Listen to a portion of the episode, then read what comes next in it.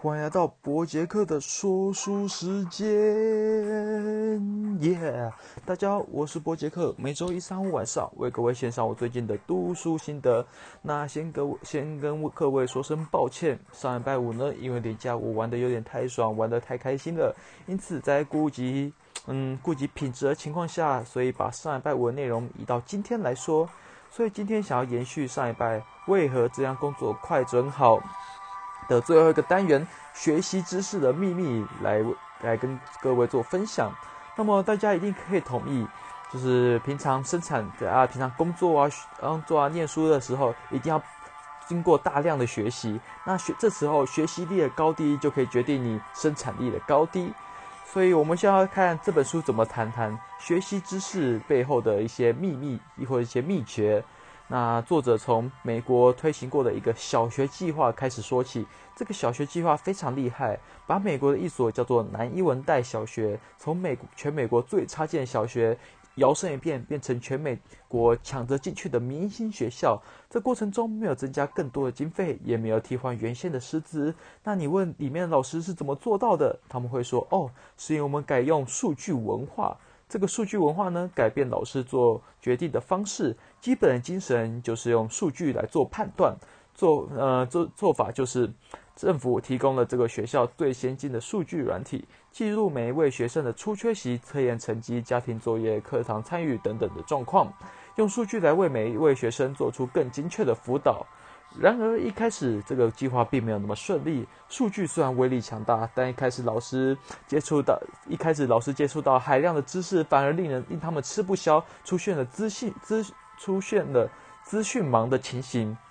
那简单来说，这资讯盲就是说，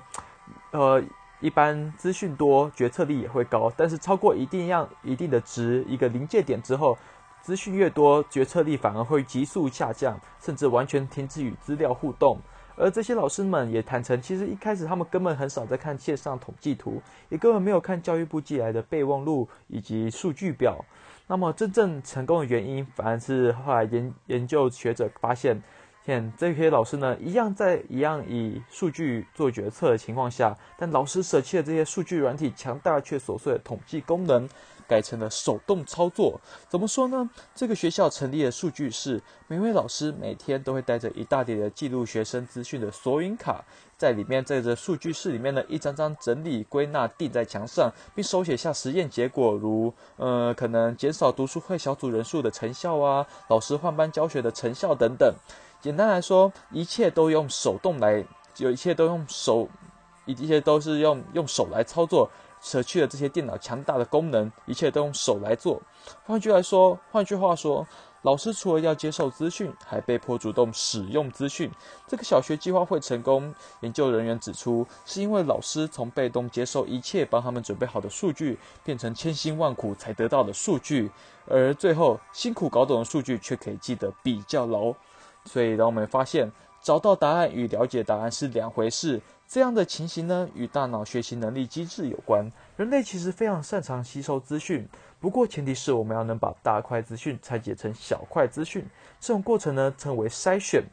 嗯，比如说好了，我们去麦当劳点餐，一开始从来没有点去麦当劳点过餐的人，一定会觉得眼花缭乱，怎么会有那么多和奇奇怪怪的选择啊？不过现在我们都已经早就已经习惯这些步骤了。首先，我们点一个套餐，会把它分解成主餐以及套餐加点。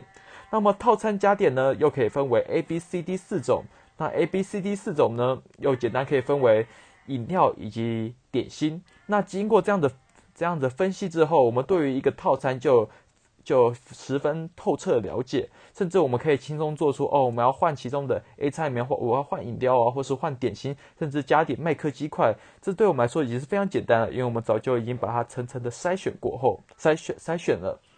OK，那么这其中也导也得得出了一个结论，那就是克服资讯盲的状方法是强迫自己弄懂眼前的资讯，把资讯变成一连串不得不回回答的问题，制造不流畅的感觉，也就是让自己多花费一点理解的功夫。因为我们发现，因为研究学者发现，资讯不流畅时反而可以获得更多的资讯。那有一个非常有名的研究是关于大学生课堂笔记以及学业相关的研究。那这其中呢有两组人嘛，两组学生，一组是用手写笔记，一组是用电脑笔记。而一开始大家会发现，使用电脑做笔记、使用电脑做笔记的人呢，他们做笔记的数量以及详细程度都是手写笔记的好几倍以上。然而，这个实验有趣的地方在于，在课堂一结束后，立刻把两方的。笔记全部没收，一个礼拜后回来再做一次课堂测验，这时候反而呈现一个相反的结果，因为手写笔记的人成绩全部都比，往往都比电脑做笔记的人还要更好。也就是说，手写做笔记这些辛苦写笔记的人所记的资讯，反而比电脑笔记的人还要更牢、更牢、更牢，以及更有、更理解性也更高。因此，我们如果用在生活上，遇到问题时，也可以像这样子。是先拆解问题，打破脑袋习惯二择一的困境。比如说，我们冲动时总想着我买了会开心吗？我不买会开心吗？转换为我买了损失什么，获得什么？那么我不买之后损失什么，又获得什么呢？甚至有没有第三方案？一这样层层拆解之后，我们会发现人生并不是只有两条路可以选，反而是有更多更丰富的选项。OK，那么今天那最后呢？书中最后提出的结论是：学习力最强的人士，其实是知道如何化不为不流畅为优势的人。这样子的人才有办法，有更有办法消化周遭的资讯。那么举个例子吧，有一个非常有名的学习法，叫做费曼学习法，非常耗气耗时，却是学习力最强的方法之一。这个方法简单来说，就是当你学到一个概念之后，先去先。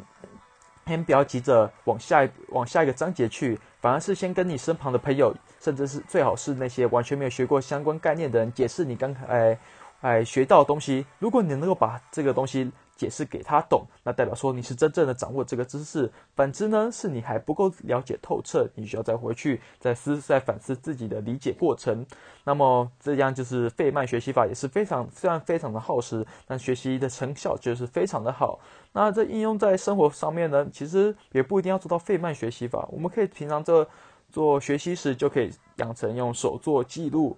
以及层层思考的一个习惯。也就是把自己学到的东西先拆成一格一格，强迫自己去理解每一个部分所吸收到的资讯。OK，那么今天我的分享到这边，那下次再见喽，拜拜。